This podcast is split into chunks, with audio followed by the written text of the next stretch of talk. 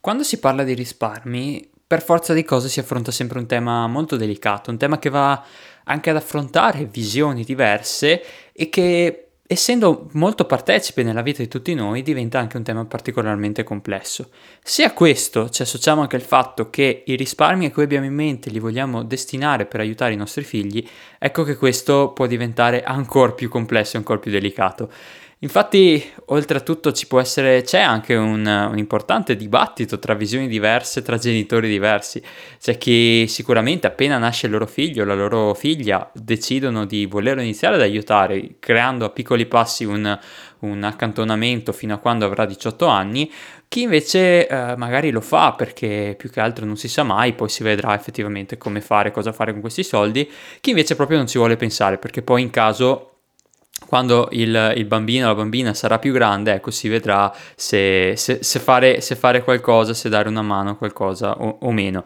In mezzo a tutto questo, questa puntata però vuole essere utile a tutti questi casi, a qualunque sia la tua visione di futuro per te o per, e per i tuoi figli, perché vuole portare spunti e consigli utili a prescindere appunto dall'approccio che vuoi avere ai tuoi risparmi. Quindi direi di iniziare subito e ci vediamo dopo la sigla. Benvenuto nel podcast di Obiettivo Risparmio. Io sono Steve Cavallin, consulente finanziario. Se sei qui è perché anche tu vuoi capire come gestire al meglio i tuoi risparmi per non far dipendere i tuoi più importanti progetti di vita solamente da quante ore riesci a lavorare ogni mese. E io sono qui per aiutarti a farlo. Eccoci qua, benvenuti nella terza puntata del podcast di Obiettivo Risparmio. Devo dire che questa nuova modalità di, di, comunicazione, di portare temi di risparmio mi piace sempre di più. È una modalità diversa che, che riesce a portare un, un, qualcosa in più, un qualche informazione in più sicuramente eh, che può essere, può essere sempre più utile. Ecco. Oggi in questa puntata entriamo nel vivo di quello che voleva essere proprio l'obiettivo di questo podcast, ovvero parlare di temi specifici, obiettivi anche ambiziosi, desideri per il futuro e come realizzarli farli attraverso il risparmio senza che questo debba dipendere solamente da quante ore eh, lavor- lavoriamo ogni mese o riusciamo a lavorare ogni mese. Ecco.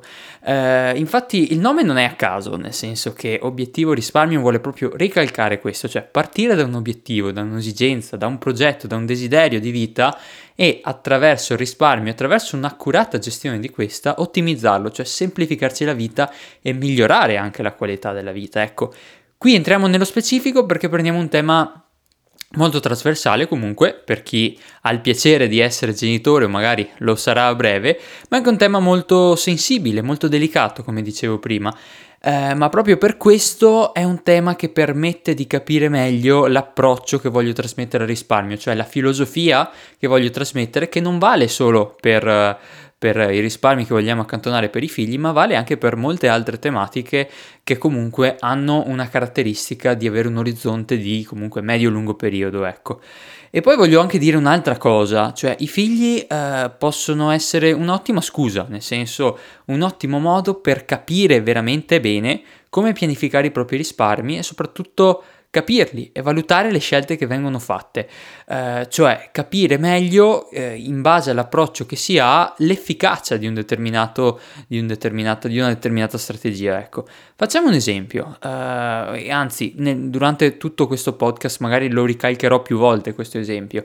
Immaginiamo di avere un figlio di 3 anni e di voler lasciare un qualcosa per quando ne avrà 18, che può essere per l'università o per i suoi progetti post scolastici o cose di questo tipo. Ecco. Questo si traduce quindi con un orizzonte temporale ben preciso, ben definito, perché se il figlio ha 3 anni, vogliamo arrivare a 18, nel mezzo ci sono 15 anni, quindi questo sarà il nostro orizzonte temporale. E l'obiettivo, il risultato che vogliamo raggiungere alla fine è chiaro perché desi- deriva in primis da quello che è il, il nostro desiderio per i nostri figli o magari anche quello che lui stesso, se è un po' più grandicello, ci trasmette nel corso, nel corso della, della, sua vita. Ecco, questo cosa significa? Al di là di qualsiasi prodotto finanziario che possiamo andare a utilizzare, possiamo andare a, a scegliere, ecco, che abbiamo una misurabilità e una comprensione soprattutto di quello che andiamo a fare, perché se la banca davanti a questo ci dà dei prodotti, ci suggerisce un qualcosa per gestire il nostro risparmio, ecco che noi lo dobbiamo sempre parametrare a un, a un qualcosa di ben preciso, quindi a un orizzonte ben preciso, ma soprattutto anche a un obiettivo, un desiderio che noi sappiamo di voler andare, andare a realizzare e se non riusciamo alla fine a realizzarlo sappiamo che l'approccio, l'approccio è stato sbagliato. Ecco. Fatta questa premessa, quindi iniziamo subito col tema di questo, di questo podcast. Iniziamo dalle, in primis dalle tre cose da non fare, quindi dalle tre cose che uh, pri- subito capiamo che dobbiamo evitare. E già qui potresti uh, avere qualche idea a cui, qualche nuovo spunto, qualche nuovo suggerimento a cui non avevi mai pensato prima. Quindi, primo, prima cosa, prima grande cosa da non fare, ovvero un grandissimo classico, un qualcosa che ci siamo tramandati forse di generazione in generazione, ma che oggi inizia a essere sempre, magari, anzi, poteva assolutamente avere un senso fino a qualche decina d'anni fa, però adesso inizia sempre ad essere più critico, ovvero utilizzo di buoni postali e libretti postali, o comunque prodotti simili a questi, ecco. Innanzitutto chiediamoci questo, come mai sono prodotti così diffusi? Lo accennavo un po' prima, ma eh, io credo che il motivo principale sia l'eredità, chiamiamo tra genitori e figli, perché specialmente in Italia, ma non solo, la principale forma di educazione finanziaria per le persone sono i propri genitori. Come hanno gestito i, i risparmi i nostri genitori, tipicamente lo teniamo a ereditare noi, a meno che noi in primis non decidiamo di fare ulteriori approfondimenti. Però per la stragrande maggioranza delle persone questo è l'approccio che tipicamente si tende a seguire. Eh, oltre a questo c'è anche giustamente una certa dose di scetticismo, di paura e anche di necessità di sicurezza, perché se noi parliamo di risparmi in generale, la maggior parte delle persone cerca sicurezza, cerca di avere un qualcosa che gli dia una, una sensazione anche di garanzia, di star, poter dormire sonni tranquilli perché non hanno i loro soldi in pericolo. Ecco. Ci aggiungiamo anche tutta una serie di episodi che in Italia hanno minato la fiducia eh, verso molti intermediari, è ovvio che si cerca di buttarsi su, sugli strumenti ritenuti più, più sicuri, più affidabili. E quindi eh, si torna a, a, ciò che dicevamo sul, sul tema della, della, protezione dei rischi, anche ciò che dicevamo inizialmente, specialmente se si parla di figli, è ovvio che vogliamo qualcosa che sia più tranquillo possibile. Eh, rimando un po' a questo, al, a un video che ho pubblicato, al video che ho pubblicato due giorni fa sul mio profili social Facebook e LinkedIn, in cui iniziavo a parlare del tema, del tema dei figli. Perché? Eh, perché lì ho fatto una, una interessante, interessante, metafora sul fatto che i soldi sono un po' come i figli, hanno bisogno di essere sì tutelati, ma anche di prendere il loro slancio, di eh, correre anche qualche piccolo rischio controllato per poter crescere e per poter diventare migliori. Eh, vatti a rivedere questo, quel video perché penso sia, sia molto interessante e, e, e possa, darti, possa darti qualche spunto. Ma io in questo momento voglio principalmente andare a toccare un tema, che è quello che questi strumenti li ho inseriti tra le cose da non fare per un motivo ben preciso. Perché se parliamo di figli, quindi se parliamo di orizzonti temporali comunque medio-lunghi, sono strumenti altamente pericolosi. Non sto esagerando, può sembrare paradossale perché uno dice caspita, sono strumenti garantiti, eh, come fanno a essere pericolosi? Beh, sono garantiti eh, nel, complessivamente eh, nel, nel giro di pochi mesi, ma anche molti anni, e questo ovviamente viene ad un costo, ad un costo che è comunque ad oggi un rendimento, un rendimento molto risicato. Questo cosa significa? Che nel giro di qualche mese sicuramente sono strumenti che ci possono dare una certa sicurezza perché dal, tra gli alti e bassi dell'economia e dei mercati finanziari vediamo che quelli sono stabili e stanno lì e quindi alla faccia del mio amico che ha investito in borsa e che ha perso un sacco di soldi, sì, però nell'arco di 15 anni qual è il risultato? Qual è il risultato di avere uno strumento che rende lo 0,8% o l'1% all'anno o cose di questo tipo? Quando in un contesto in cui i prezzi delle cose, il po- nostro potere di acquisto si riduce, i prezzi delle cose aumentano costantemente, ad oggi a ritmi anche esagerati del, dell'8, del 9%, ecco è chiaro che alla fine di questa cosa ripetuta per molti anni, che il nostro orizzonte temporale per 10, 15 anni, anche 20 anni, eh, si traduce in una perdita del denaro, in, in una, una, cosa che noi sappiamo che accantoniamo 100, quando nostro figlio avrà 18 anni avrà ancora 100, ma con quei 100 potrà comprare molte meno cose, non potrà magari andare all'università, mentre oggi questi 100 bastano per andare all'università che desidera, tra 18 anni non lo potrà fare. E per questo questi sono strumenti altamente pericolosi che se non ci rendiamo conto di questa cosa, poi eh, parlavamo prima di aumentare e migliorare la propria qualità della vita. Questi sono strumenti che tirano indietro, che tolgono qualità della vita perché ci tolgono potere di acquisto. E per questo vanno benissimo se, questi, se i soldi che accantoni eh, prevedi di utilizzarli nel giro di pochi anni ma sono estremamente pericolosi se l'orizzonte temporale supera almeno i 7, 8, 10 anni, ecco. Poi arriviamo alla seconda cosa non far, da non fare, che si ricollega un po' alla prima, ma ci aggiungo qualcosa di nuovo, ovvero il conto corrente. Allora, questo è uno strumento che tipicamente è più utilizzato da chi eh, non sa se accantonare qualcosa per i figli, o magari sotto sotto non è poi così convinto di farlo. Il problema sicuramente è lo stesso di prima, il conto corrente non rende, quindi alla lunga eh, sicuramente ci fa perdere il valore dei nostri risparmi, però c'è un'altra cosa da aggiungere che molto spesso non è considerata, ovvero che il fatto che il conto corrente rappresenta dei soldi costantemente disponibili. Soldi disponibili che quindi ci portano a seguire una ottica di breve termine, ma per forza di cose, perché noi come persone non siamo il nostro cervello non è portato a ragionare a, in termini di 10, 15, 20 anni, ma di ragionare di giorno per giorno, mese per mese. Quindi cosa significa? Significa che il bisogno, il desiderio che proviamo per uh, acquistare o spendere cose per bisogni che abbiamo oggi domani o comunque nei prossimi giorni nei prossimi mesi è molto più forte della forza che ci spinge ad accantonare e a fare dei progetti per cose molto più, molto più distanti nel tempo. E quindi la lasciare i soldi sul conto corrente davanti a queste cose qua le lascia in balia di tutto ciò che potrebbe capitare, tutti i desideri di spesa più o meno sensati eh, o anche eh, più o meno effettivamente eh, validi che potremmo avere da qui a, a, a effettivamente i prossimi 10-15 anni. Cosa significa?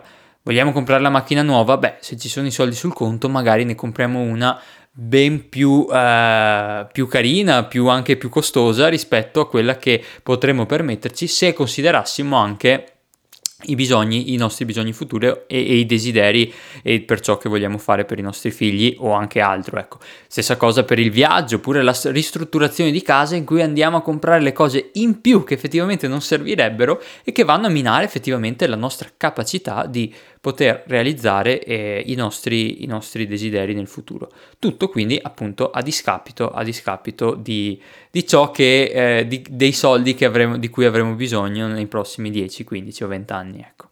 Arriviamo alla terza cosa uh, da, da, non fare assolutamente se si parla di risparmio per i figli ed è non fare nulla, cioè evitare il, l'assoluto immobilismo. Qui arriviamo alla classica frase che un po' abbiamo introdotto all'inizio, ovvero quando sarà grande il figlio o la figlia si arrangerà come ho dovuto fare io, una cosa di questo tipo. Allora, non sono qui per dire se questo è giusto o sbagliato, perché ognuno è giusto che abbia il suo personale approccio a queste tematiche che sono molto personali, ecco.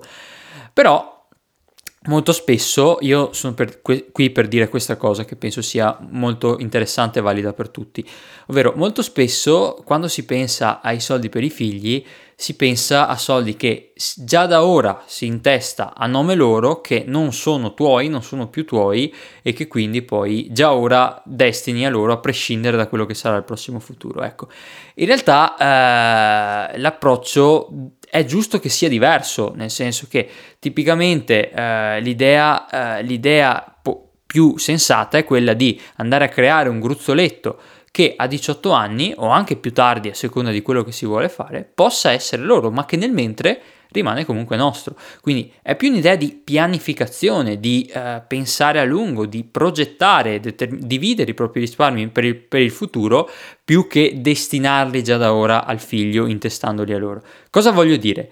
Che non devi decidere ora se dare i soldi ai tuoi figli o meno. Uh, questa è una cosa che effettivamente può aver senso valutare quando sono più grandi, perché tante cose possono cambiare nel mentre ed è legittimo, ed è legittimo metterlo in considerazione. Ecco.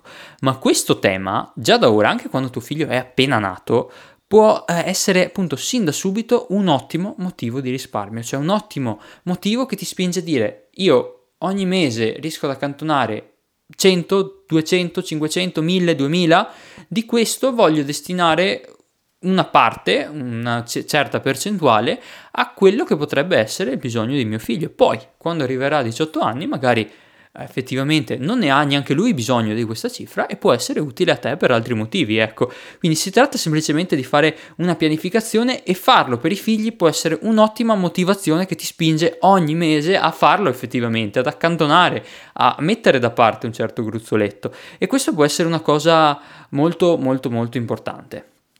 Benissimo, queste erano le cose da non fare ma arriviamo quindi al dunque della questione, quindi cosa fare quindi? Quali sono le cose eh, assolutamente da considerare, da fare per costruire davvero un, sere- un futuro sereno per i-, per i tuoi figli? Arriviamo quindi alla seconda parte del podcast e iniziamo subito ad andare al dunque.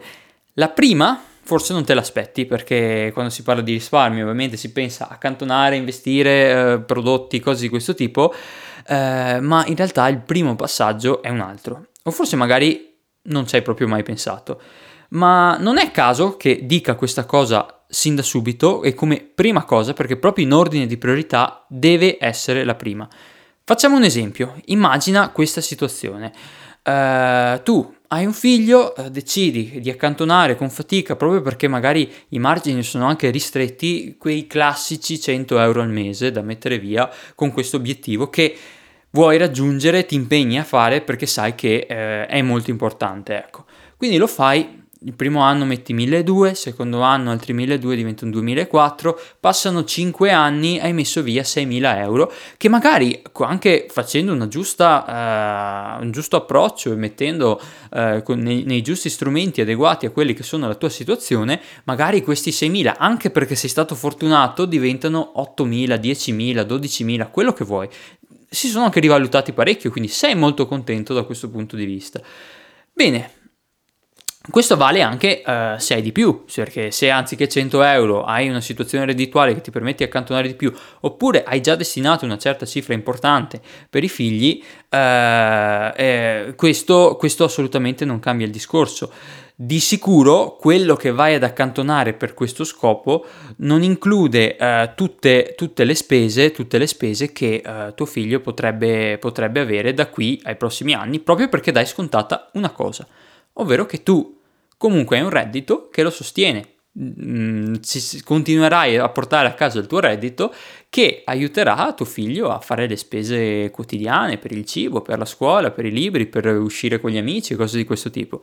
Ed è qua che casca un po' il palco, perché cosa accadrebbe se eh, questo reddito venisse a mancare? Parliamo di cose tragiche sicuramente, però cose che capitano, capitano costantemente, non a tutti per fortuna, però quando capitano creano problemi enormi. Un incidente, una malattia grave, una cosa di questo tipo. Ecco che stravolge tutto, perché anche tornando all'esempio di prima, questi 100 euro al mese accantonati con fatica che sono anche diventati, grazie a qualche punto percentuale in più di rendimento, anche 10.000 euro in 5 anni, non servono assolutamente a niente. Quando hai un figlio eh, che è comunque piccolo, ha comunque, ess- ha comunque bisogno di essere accompagnato eh, e eh, mantenuto per, finché ovviamente non, non, diventa autonomo e eventi di questo tipo stravolgono l'equilibrio familiare a prescindere, e eh, dico proprio a prescindere dal livello di reddito della famiglia, ecco, perché comunque si devono andare a toccare delle risorse che magari servivano, erano fondamentali, fondamentali per altre cose. Ed è per questo che la prima in assoluto co- cosa da fare è quella di tutelarsi davanti a questi rischi, proteggersi in caso di incidenti o malattie, cose gravi che possono andare a intaccare in modo importante il reddito che una famiglia, che una famiglia porta a casa e quindi anche il sostentamento di questi bambini. Perché noi possiamo fare una pianificazione perfetta, ma se poi crollano le fondamenta di questa pianificazione, salta tutto in aria, ecco. Il secondo passaggio eh, non è quello della scelta dei prodotti ancora, ma è la pianificazione. La, una cosa fondamentale da fare, specialmente se si parla di figli, è costruire un piano. Devi costruire un piano finanziario attorno a tuo figlio o a tua figlia che ruoti appunto attorno sia a, a, a lei, sua, a lui, a lei, alla sua età e alla sua situazione, ma anche e soprattutto a ciò che desideri te per loro. Cosa significa questo? Che devi sostanzialmente decidere la tua destinazione, darti un percorso e decidere dove vuoi andare, come vuoi essere, cosa vorresti avere o fare quando tuo figlio avrà 18 anni o quando tu vorresti aiutarlo. Facciamo anche qui un esempio, sempre figlio di 3 anni, come, come abbiamo fatto prima, e quindi comunque diversi anni davanti, ma potrebbero essere anche meno. E primo passaggio, mm, cosa vuoi fare innanzitutto? Chiediti questo prima di pensare ai prodotti, a come destinarli, cosa fare, cioè il tuo obiettivo è costruire un gruzzoletto per la sua università? Mettiamo che sia questo, giusto per fare un esempio. Quindi facciamo un progetto a, ehm, per quando lui, eh, tuo figlio, avrà 18 anni, quindi abbiamo comunque orizzonte temporale di 15 anni. Va bene, primo passaggio fatto, ma approfondiamo ancora. Vuoi un gruzzoletto per l'università? Sì, ma che tipo di università? Vuoi che abbia le risorse per uh, una normale università statale vicino a casa o che, se tuo figlio lo desidera, possa andare anche in una qualche rinomata università americana, per dire? Perché chiaramente c'è una forbice molto ampia tra questi due casi. Nel primo caso magari 10-15 mila euro al valore attuale possono essere sufficienti per coprire più o meno tutte le spese, se ovviamente il figlio eh, fa, fa, da pendolare non ha bisogno dell'alloggio, a cui, eh, a cui dico specifico appunto eh, a valore attuale. Poi nel secondo caso invece ne serviranno almeno, almeno, ma dico almeno, poi in alcuni casi anche molto di più, 200 mila euro. Chiaramente tutto questo dipende anche in primis dalle tue possibilità di risparmio da qui ai prossimi 15 anni ovviamente. Però già questo ti fa eh, capire, ti fa fare una riflessione. Io dove, che possibilità voglio mettere a disposizione? Perché a seconda di quello che, che vuole essere l'obiettivo, anche i sacrifici iniziali di risparmio devono essere chiaramente diversi. Ecco. Sulla base di questo, poi, il ragionamento è simile a quello che abbiamo visto nell'ultima puntata del podcast, la numero 2, dove parlavamo di come costruire una rendita dal proprio risparmio. Questo perché? Perché lì, in una particolare fase, abbiamo appunto parlato di... Um, partendo dal capitale obiettivo che si vuole raggiungere, come uh, crearlo nel tempo anche se partivi da zero. Ecco. Lì appunto abbiamo detto in particolare come costruire un piano di risparmio sulla base appunto del, dell'obiettivo che vuoi raggiungere e dell'orizzonte temporale che hai davanti. Soprattutto non solo facendo affidamento a quello che è la tua capacità di risparmio mensile, ma anche e, anche e soprattutto nel tempo diventa una componente molto importante quello dei mercati finanziari e delle possibilità di gestione che hai, che hai di questo risparmio. Questo poi di fatto è il terzo passaggio di oggi, cioè delle cose da fare, ovvero fare un piano di accumulo. Abbiamo definito un obiettivo, una destinazione, una, una, cosa dove andare, bene, ora costruiamo un piano di accumulo che deve essere il più periodico, automatico e soprattutto anche possibilmente su base mensile, eh, che deve essere misurato, pesato e personalizzato sulla base della destinazione che vuoi raggiungere. Quindi non è una cosa a caso, ma si parte sempre da quello che è il tuo obiettivo, che lo si va a misurare in termini proprio economici, eh, monetari, e poi da lì si va a costruire tutto ciò che ne è di conseguenza, quindi anche i relativi prodotti che un po' abbiamo approfondito appunto nella seconda puntata del podcast, che ricalca un po', un po' sono cose che si sovrappongono da questo punto di vista. Voglio portarti una citazione che è di Seneca, che è molto famosa, magari l'hai già sentita, ovvero non esiste evento favorevole per il marinaio che non sa dove andare. Qua è una frase estremamente azzeccata, perché? Eh, molto spesso quando si parla di questi temi si tende a finire nel tentare a caso i prodotti finanziari del momento, quello che ti suggerisce l'amico, quello che ti suggerisce il direttore di banca che conosci, quello che ti suggerisce chissà cosa, compra, vendi, cerchi un po' di destreggiarti, poi alla fine 99% delle volte si finisce anche per perdere molti soldi. O anche eh, magari affidarsi ciecamente alla banca che dici io caspita vorrei accantonare 100, 200, 500 euro al mese per mio figlio e loro ti rifilano il primo prodotto senza andare ad approfondire queste cose perché molto spesso queste cose non c'è nemmeno il tempo per approfondirle, ecco. E quindi Uh, in questi casi, ecco, avere un approccio di questo tipo, quindi un po' alla rinfusa, un po' a caso, che è tipico purtroppo, uh, io personalmente nella mia esperienza noto molto spesso, ecco, Innanzitutto non è detto che ti porti dove desideri, perché se tu uh, non definisci prima il tuo obiettivo, quello che vuoi raggiungere, capisci che è un po' come appunto ripescando la citazione di Seneca, essere un marinaio che va a caso, che cerca di andare avanti, però in mezzo alla tempesta poi ovviamente eh, iniziano a subentrare anche altri fattori che, che complicano molto le cose. Ecco. Due, eh, la seconda cosa che spesso si trascura è che continuerai a misurare la banca o comunque chi gestisce il tuo risparmio o anche se lo fai da solo, tue, eh, i, tuoi, i tuoi investimenti, le cose che fai, solamente sulla base delle performance di breve termine, non riesci a guardare più in lungo e queste cose non sono controllabili da nessuno, nemmeno i, chi si professa il guru della finanza che riesce a prevedere i mercati, cosa che è impossibile. Non sono le performance, ciò che fanno i mercati da qui al prossimo mese è, è ingestibile, è imprevedibile e capita, semplicemente capita. Questo cosa succede? Che crea ansia, come se tu fossi un marinaio che si trova in mezzo alla tempesta e non sai dove andare, cosa fare, come gestirla. Crea ansia, crea emozioni e ci porta fuori strada, ci porta lontani da quello che invece è la cosa più importante, ovvero il nostro obiettivo finale. Ultima parentesi poi, se tu ti trovi nella situazione di aver già accantonato la cifra che vorresti usare per i tuoi figli, ancora meglio, nel senso non devi fare un piano di accumulo perché la cifra che desideri c'è già, però specialmente se comunque sai che questa cifra la andrai a utilizzare non domani, non il prossimo mese, ma tra qualche anno, è molto importante avere una gestione accurata di questo risparmio che ne preservi il valore, cioè eh, una cosa che anche più, che può essere anche a seconda dei casi anche più prudente, ma che cerchi in primis di mantenere il potere di acquisto di questa cifra, che quindi tra qualche anno questa cifra non, non, non valga meno, cioè non possa comprare meno o magari eh, non possa soddisfare il bisogno che, che vorresti che soddisfasse sostanzialmente. Eh, cosa che è, questa cosa è una cosa estremamente sottovalutata perché ad oggi, se ci pensi, e vorrei che questo dato rimanesse ben impresso, con un'inflazione anche solo del 3%, quindi comunque al di sotto di quella che stiamo vivendo in questo, in questo periodo storico precisamente, il potere di acquisto nell'arco di 15 anni complessivamente diminuisce del 40%, quindi lasciare soldi fermi per 15 anni significa uh, trovarsene il 40% in meno di fatto a livello proprio di potere di acquisto rispetto a quando, a quando li, avevamo, li avevamo creati e lasciati. Ecco.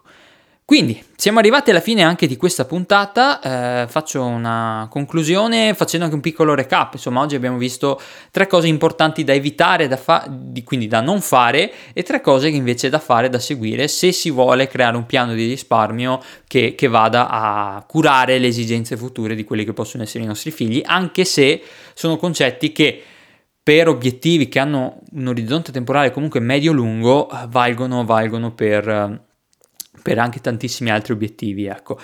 Questo è un tema uh, che, come hai visto, ha varie, diverse variabili a seconda del tuo caso e anche come abbiamo visto anche nella seconda puntata, ci sono molte, molte cose che devono essere personalizzate, devono cambiare in base al tuo caso. E io qui ovviamente ti, ti rinnovo l'invito, se hai piacere di condividere... Uh, la tua situazione e voler farti dare una mano, avere una prima consulenza gratuita che ti guidi in questa tematica specifica per creare il tuo progetto personale eh, dedicato a tuo figlio, tua figlia o ai tuoi figli, non tirarti indietro, nel senso chiamami, scrivimi, eh, troverai un po' di contatti qui sotto nella descrizione del podcast, possiamo fissare una prima consulenza gratuita in cui tu puoi andare effettivamente eh, a capire, approfondire meglio questo tema insieme a me durante eh, più, in maniera più personalizzata ovviamente e eh, ovviamente se, eh, in cui spero di poterti dare molti, molti spunti oltre quelli che, che ti ho già dato in, questo, in questa puntata specifica. Poi ti rinnovo l'invito a iscriverti al podcast e noi ci vediamo settimana prossima. Ti aspetto e a presto!